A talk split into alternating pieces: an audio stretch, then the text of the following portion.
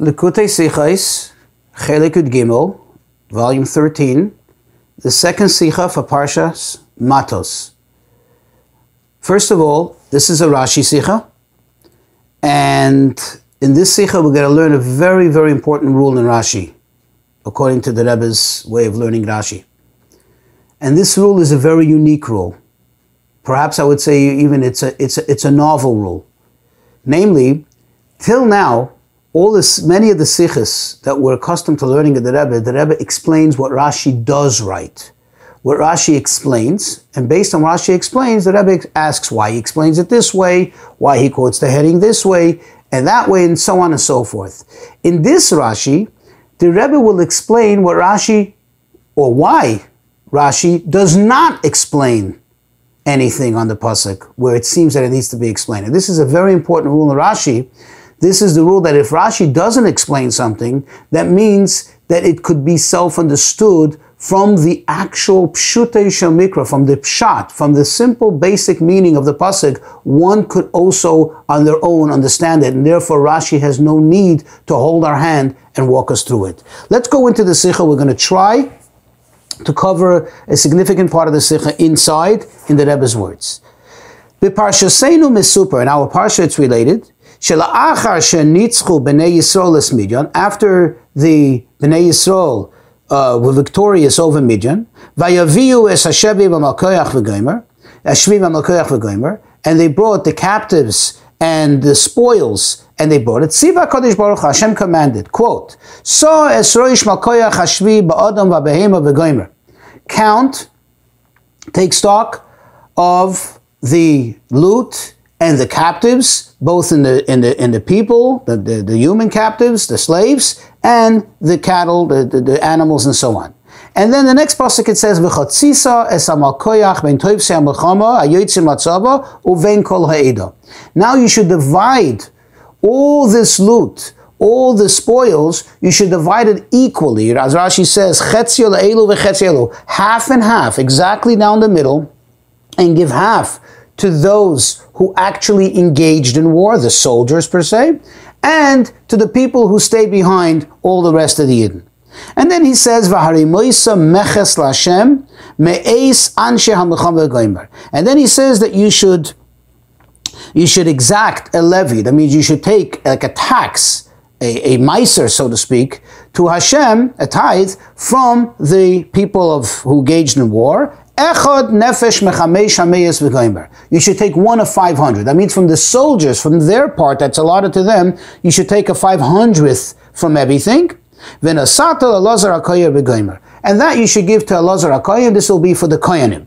Now, in the other pasuk it says, "Umimachatzis b'nei Yisrael," but from the half that you're giving to all the rest of the Yidden, those who did not fight, tikach echad achuz minachamishim. You should take one of 50th. That means you should take a 50th from the part that belongs to the Yidden, and that, v'nasata oisam la and that you should give to the Levim, etc.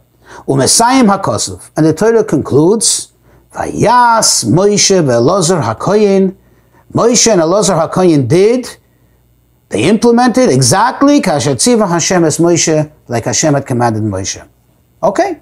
However, achar kach, Afterwards, mefaret hakasuv schum Afterwards, the, the pasuk goes into detail and enumerates in detail every single species, every single kind that they had gotten, every kind of uh, uh, spoils of loot. Then it also enumerates how much was the half for each for each section, sector, meaning the soldiers versus the Bnei Yisrael.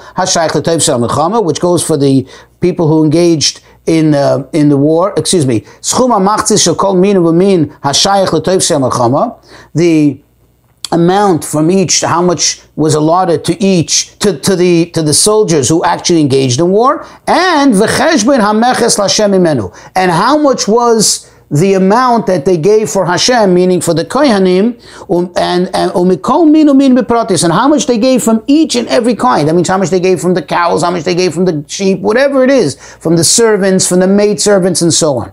V'chein, and so too, it enumerates b'nei Yisrael min v'min. It also enumerates how much amounted to the to the Bnei Yisrael, to the rest of the Jewish people who did not engage in war, how much they received from each and every kind of the of the loot. Umisayim, and the pasuk concludes, umm Umimachtis Bnei Yisrael, and from the Bnei Yisrael, from their part, they gave a fiftieth. However, ve'enoi mifaret misparan. But it does not, this time around, does not detail the number, does not give us an exact amount of how much was the 50th. In other words, to summarize, by the first half that was given to the soldiers, not only does the Torah tell us exactly what they received and how much of each kind, but it also goes on to tell us, to, you know, to do the math for us, the simple math, how much the 500th amount, the one of 500 that it was supposed to allot from each one, for the, from each kind, for the Kainim, what it amounted to. Whereas by the Bnei Yisrael, it tells us what they received, exactly how much they received of each kind, even though that, think about it, one could already understand by figuring how much the soldiers who fought in the war got. So you can just uh, automatically understand that we got the counter half, right? Because the Torah said equal half. Half for them, half for Bnei Yisrael. Yet the Torah enumerates it. However, the Torah doesn't go into detail how much the 50th amounted to and relies on us taking out a calculator or pen and paper and doing the calculation. ain't a moving cloud at first glance, this is totally un- not understood. Number one, Lama Mairi Hakosov Lefaret Kol Misparim Ha'el.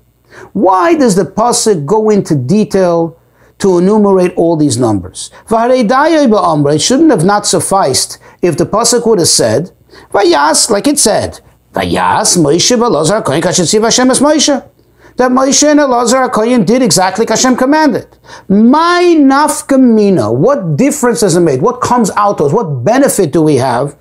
Lodas, to know mispar hamakoyach bichlal, in general, to know how much the the spoils were, how much the loot was, and especially vishakol mina min befrat, and to know each exact detailed kind, how much they got. What difference does it make?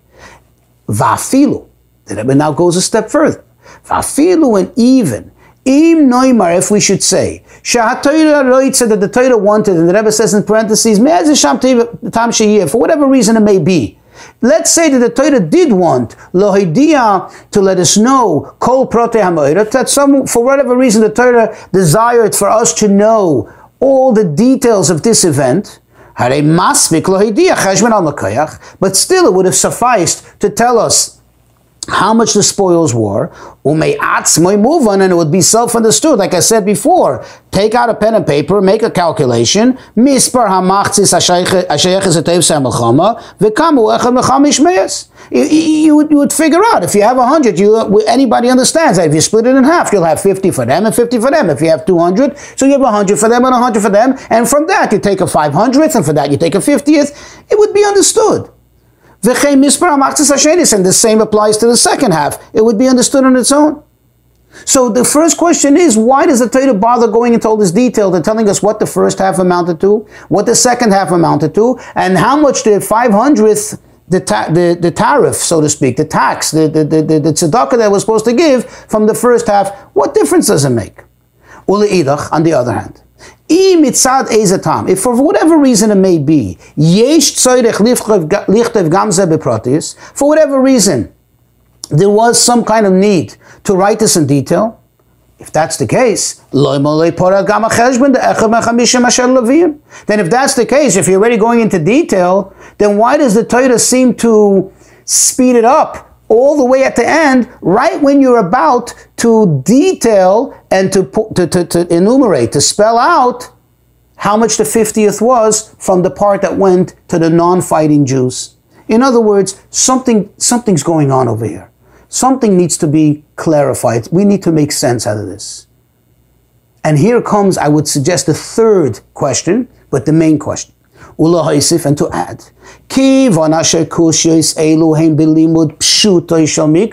since these questions arise in the common, normal learning of the pasuk, pshuta shamika, and the Rebbe emphasizes the word pshat because it's the simple meaning. Basic, it's a basic question. This is not a, a pilpul question. This is a question. What is what's going on here?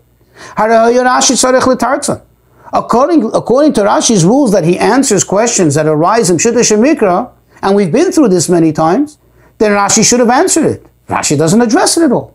Ukemedubar come upon him, and as many times was spoken, was discussed, Ki darko Rashi bipirushe ala that Rashi's derech, Rashi's, so to speak, uh, way of engagement, Rashi's protocol in what he chooses to explain and what not, is that levire kol dover hakosha b'limud pshutin And the Rebbe emphasizes the word kol, to explain all, anything that may arise, any difficulty, any question that may arise in Shutta Shemikra, Rashi explains it.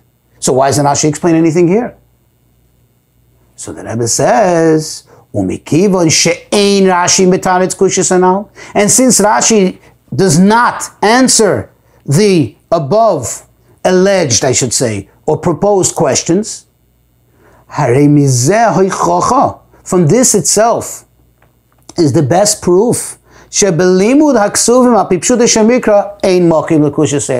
that, that by learning the psukim according to Pshuta Shemikra, actually there won't be these questions. In other words, if you really real, read the Pshat well, there won't be any, any of these questions. And therefore Rashi relied on the fact that we're going to learn it well and we will understand the answer even though we, will, we would notice these questions.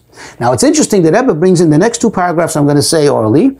The Ramban gives an interesting answer which actually later in the Sikha we'll see that the Rebbe doesn't totally negate, but he changes it a little bit. The Ramban says that Hashem was trying to portray to us that there was a great miracle that took place over here.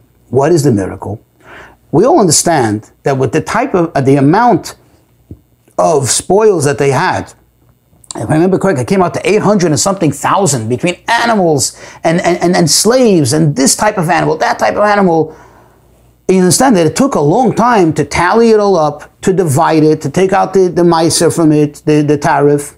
So one would wonder, you want to tell me that no one that no one died that not one animal died in the course of this time. So maybe they ended up with less than what they began with. Maybe by the time they were ready to give the tariff, there was less. So the Ramban says, this is the reason why the Torah is telling it to us. Why? To tell us the great miracle that Hashem made for the Yidden, which is that not one died from the moment they caught they, they, they received the loot from the moment they captured the loot until the time that they divided it and distributed it properly amongst everyone and gave the tariff. But the Rebbe has some difficulty with this question. Why? First of all, it doesn't answer the second question then how come it, by, it details everything and then it kind of lets go at the end? It doesn't detail that. If that's so important, tell us how even from the Yidden's 50th percent, it was exactly there and Hashem, so to speak, made a miracle that no one died and they were able to fully carry out the mitzvah. That's number one. Number two, we know that Hashem doesn't make a miracle for no good reason. What would the reason be here? What would the motive be here to make a miracle? Again, we're talking about according to Pshuta Shemikra. It could well indeed be that there was a miracle here, but we need to look at it from the spectacles. We need to put on our Pshuta glasses and understand it through that prism. What is the Pshuta value of a Ness? Why would Hashem make a miracle? Where do we find such a thing? So what? If one would have died, so one would have died. So instead of having 840 something thousand, 840,000 minus one, why, why does Hashem need to make a miracle? So it's still, we need to understand it. Says the Rebbe, chapter 2, base. The Rebbe explains the biur. Biur is a clarification. And when we have a clearer, in other words, turn on more spotlights here, get a biur. Biur comes from the word oir. When we get a real clearer vision of what's going on here, we'll have a much better appreciation and we'll answer on the, all the questions. You see, if the Torah would have just said, quote, Moshe, Moshe and Elazar Kohen did whatever Hashem said to do, there would a very, very, I would say, tremendous question would have would have arisen, arisen, and that is, according to teva, we're talking about naturally, when you have such a vast number of spoils, remember, including all kinds of animals and, and all kinds of possessions and, and, and, and servants and maidservants. It just doesn't make sense logically that there should be the possibility of an equal divide right in the middle. And after dividing it, that you should have an equal amount, that you should be able to take a 500th or a 50th, and that there should not be any remainder, any kind of loose ends that still need to be taken care of. In other words, the way the Pasuk portrays it I'm talking about now in the phase of the commandment phase, where the Torah tells us what needs to be done. The Torah does not give instruction as what to do with the extras, that which is not in the 500 count, that is which is not in the 50 count, that which is not equally dividable in middle. Maybe there's one. How do you divide a person? How do you divide a slave? How do you divide a maidservant? But the Torah doesn't address that. The Torah doesn't address that. So therefore, the Torah had to tell us. Do you know why we're, we're not addressing that? Do you know why Hashem didn't make a command, give a commandment as what to do with the extra, with the remnants, that which is not fit into the round number of 500 or the round number of 50? Because the Torah spells out and points out to us. And that's why it gives us a count of even not only what was allotted to the soldiers and what was allotted to the to the non-fighting Jews. But it also goes so far as to tell us that from the part of the soldiers, how much it amounted to the one of 500. To tell us that Hashem made it, that everything was exact, everything was accurate, everything was precise. So they got a round figure of everything. Each half was a round figure, and therefore the tithing from it, or the tariff, was also an exact figure, and there was nothing that wasn't accounted for. Now, of course, you may ask, one second. The Rebbe asked on the, on the Ramban, hey, this is not an unusual thing. This is, so to speak, This is not the norm. So the truth is, and the Rebbe makes a distinction here, there's a difference between, I would call it something that's not possible, not naturally possible, and therefore, in order to make it possible, it requires a ness, or something that's not common, it's unusual. Unusual doesn't mean it's not natural. Unusual means that it typically does not happen. But it could happen. There's no law in nature that negates the possibility of this happening. So the Rebbe says, yes, this was an extreme, an extreme situation where Hashem played the card, so to speak, in such a way that it should come out to this way that everything was an exact round number and everything was accounted for precisely. And they did the mitzvah in exact measure, in exact amount. But of course, still, and this now we're in chapter 3, still, the Rebbe pushes the question, this is not something common. This is not something normal. This is not a normal thing. And therefore, the Torah goes into detail. And it says, you should take exactly this amount, meaning negating not that amount. And exactly this is what has to come out. So the Torah is pointing out that with, with detailing this, that Hashem desired, for whatever reason he desired, but it becomes clear and obvious from Shute Shemikra that this is what he wanted. He wanted it to be an exact amount. He wanted it to be a precise amount. And that's why he spells out and he even tells us, as I mentioned already, what the amount was from the 500th that was given from the fighting soldiers, from the fighting Jews. In chapter 4, the Rebbe continues explaining what still needs to be understood. In other words, there was another question. Why, if you tell us what the fighting soldiers got, why not, why are you also telling us what the counter half was, what the non-fighting Jews got? I mean, it seems to be obvious that if, let's say, they got a number of uh, 400,000 and whatever, then the exact equal amount that counters that is 400 something thousand or whatever. So why say that? In other words, we answered why you have to tell us what the what the fighting Jews got and how much tax they gave from it to see that everything was precise and everything was an exact round number. But why bother telling us the other half? The answer is that Hashem is pointing out exactly what the Ramban said. What the Ramban said that nothing died. That everything was accounted for. So while they were dealing with the fighting soldiers part, while they were dealing with their part of the loot and dividing everything, and after dividing everything, taking out the tariff, in the meantime, time passed. Could have taken several days or whatever. None on the other side died, and they received an exact equal amount. And the Torah wants to point it out and let us know that that's what happened. The question that the Rebbe asked before, oh, but that's a ness. A ness is supernatural. So Rebbe says, who says? We're not saying a miracle occurred. We're saying that they didn't die. They didn't come to life. They didn't die. Now, it's true that typically from such a large amount of livestock and, and, and slaves and so on, somebody would get sick, at least one, at least some minor percent would get sick or would die or would become injured or whatever it is. That's true. Again, this is unusual, but it's not impossible. It's not impossible according to the laws of nature. It is possible according to laws of nature that all should not die. There's no book, there's nowhere anywhere that it says that in this amount of time, out of 400,000, a certain amount has to die. It is typical if you were doing statistics that yes, the statistics, again, statistics are just saying generally this is what would happen, that a certain amount would die. But it's not mechayiv, it's not saying that it's absolute that they have to die. And therefore, once it, the Torah told us, once the Torah told us, hey, listen, the non-fighting Jews received an exact amount, it has no need to tell us what their 50th was. Go do your own calculations. Because at this point, the Torah already highlighted everything. A, that they got an exact amount and it remained intact all throughout all the time until they were able to fulfill the mitzvah of taking out the meches, of taking out the tariff. B, that the tariff that they took was precise. And where do you see that? From the fighting soldiers, from those who fought you can see that since they gave an exact meches, an exact tariff, it tells us that it was an equal amount.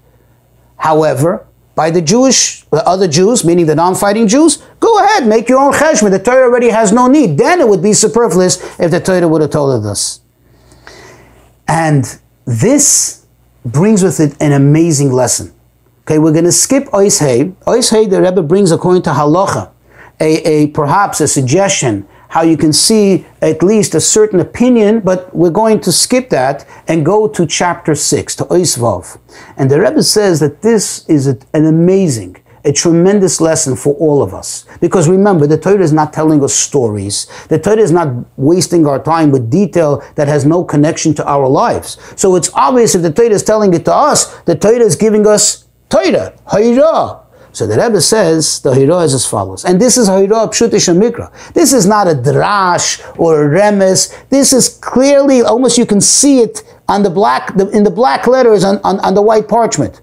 You can see it, it stands out. And that is as follows, that you see how important and how special it is to Hashem that a Yid should be able to carry out his mitzvah, that even things that are not common, or the Rebbe emphasizes here, is not common klal klal at all, yet the Abishter made it possible. They made, eh, Hashem made it happen. And again, remember, it was borderline, but it was not a miracle. It was still within the realms of nature. Hashem made it so that the Yidden should be able to fully carry out, to fully implement the Tzivui HaKadosh Baruch Hu, the commandment of Hashem.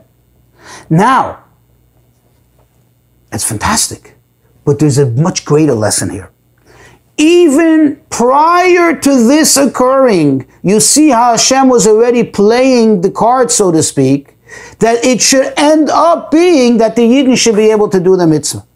In other words, you have to use logic that in order to reach this exact amount, that Midian, when it's being defeated, should have an exact amount of this amount of animals and this amount of slaves and this amount of maidservants and so on and so forth, that this had to be set into motion way in advance while the Midyanim was still minding their own business or while they were going about their own lives and doing commerce and buying and selling and, and, and maybe slaughtering some animals and not slaughtering other animals, buying slaves, selling slaves that they should all come out to such a point that by the time Bnei Yisrael come and, and, and defeat them and conquer all the stuff, that it should be an exact amount, and that the Yidden should be able to fill out the mitzvah exactly without anything being left over, without anything being unaccounted for. This tells us that when a Yid has to do a mitzvah, it's not only bishas ma'isa, it's not only in the actual time, in the real time when the Yid's doing the mitzvah, that Hashem is providing the, the, the, the, the, the, the benefit, the, the possibility, the ability, and providing the means for the Yid to do the mitzvah. It's not only then, it's way in advance. Hashem is already in advance, setting everything into motion that the Yid should have his esrog when he needs it. So in advance, a half a year before, a year before, years before when the person is purchasing the plot of land to set up the place that you, me, in this moment, in this year, when we need one little esrog, that it should all be there. So when he's buying his tractor and he's buying his thing, all this is Hashem setting everything into motion. And again, this is very important to emphasize. Alpi darche hateva within the realms of nature. This is not a miracle, but Hashem makes it so that everything comes uh, everything comes to play, everything comes together that the Yid should be able to do his own mitzvah. And therefore, the Rebbe says, from this we learn that a Yid should never get frazzled by what seems to be sometimes a difficulty or a challenge in doing a mitzvah. Could be the Abishter wants us to give a little extra push to try to do the mitzvah. But it's obvious and certain that if Hashem told us to do the mitzvah and He told us to do it in a certain way, that not only we could implement it, but that He provides each and every means for us to implement that mitzvah.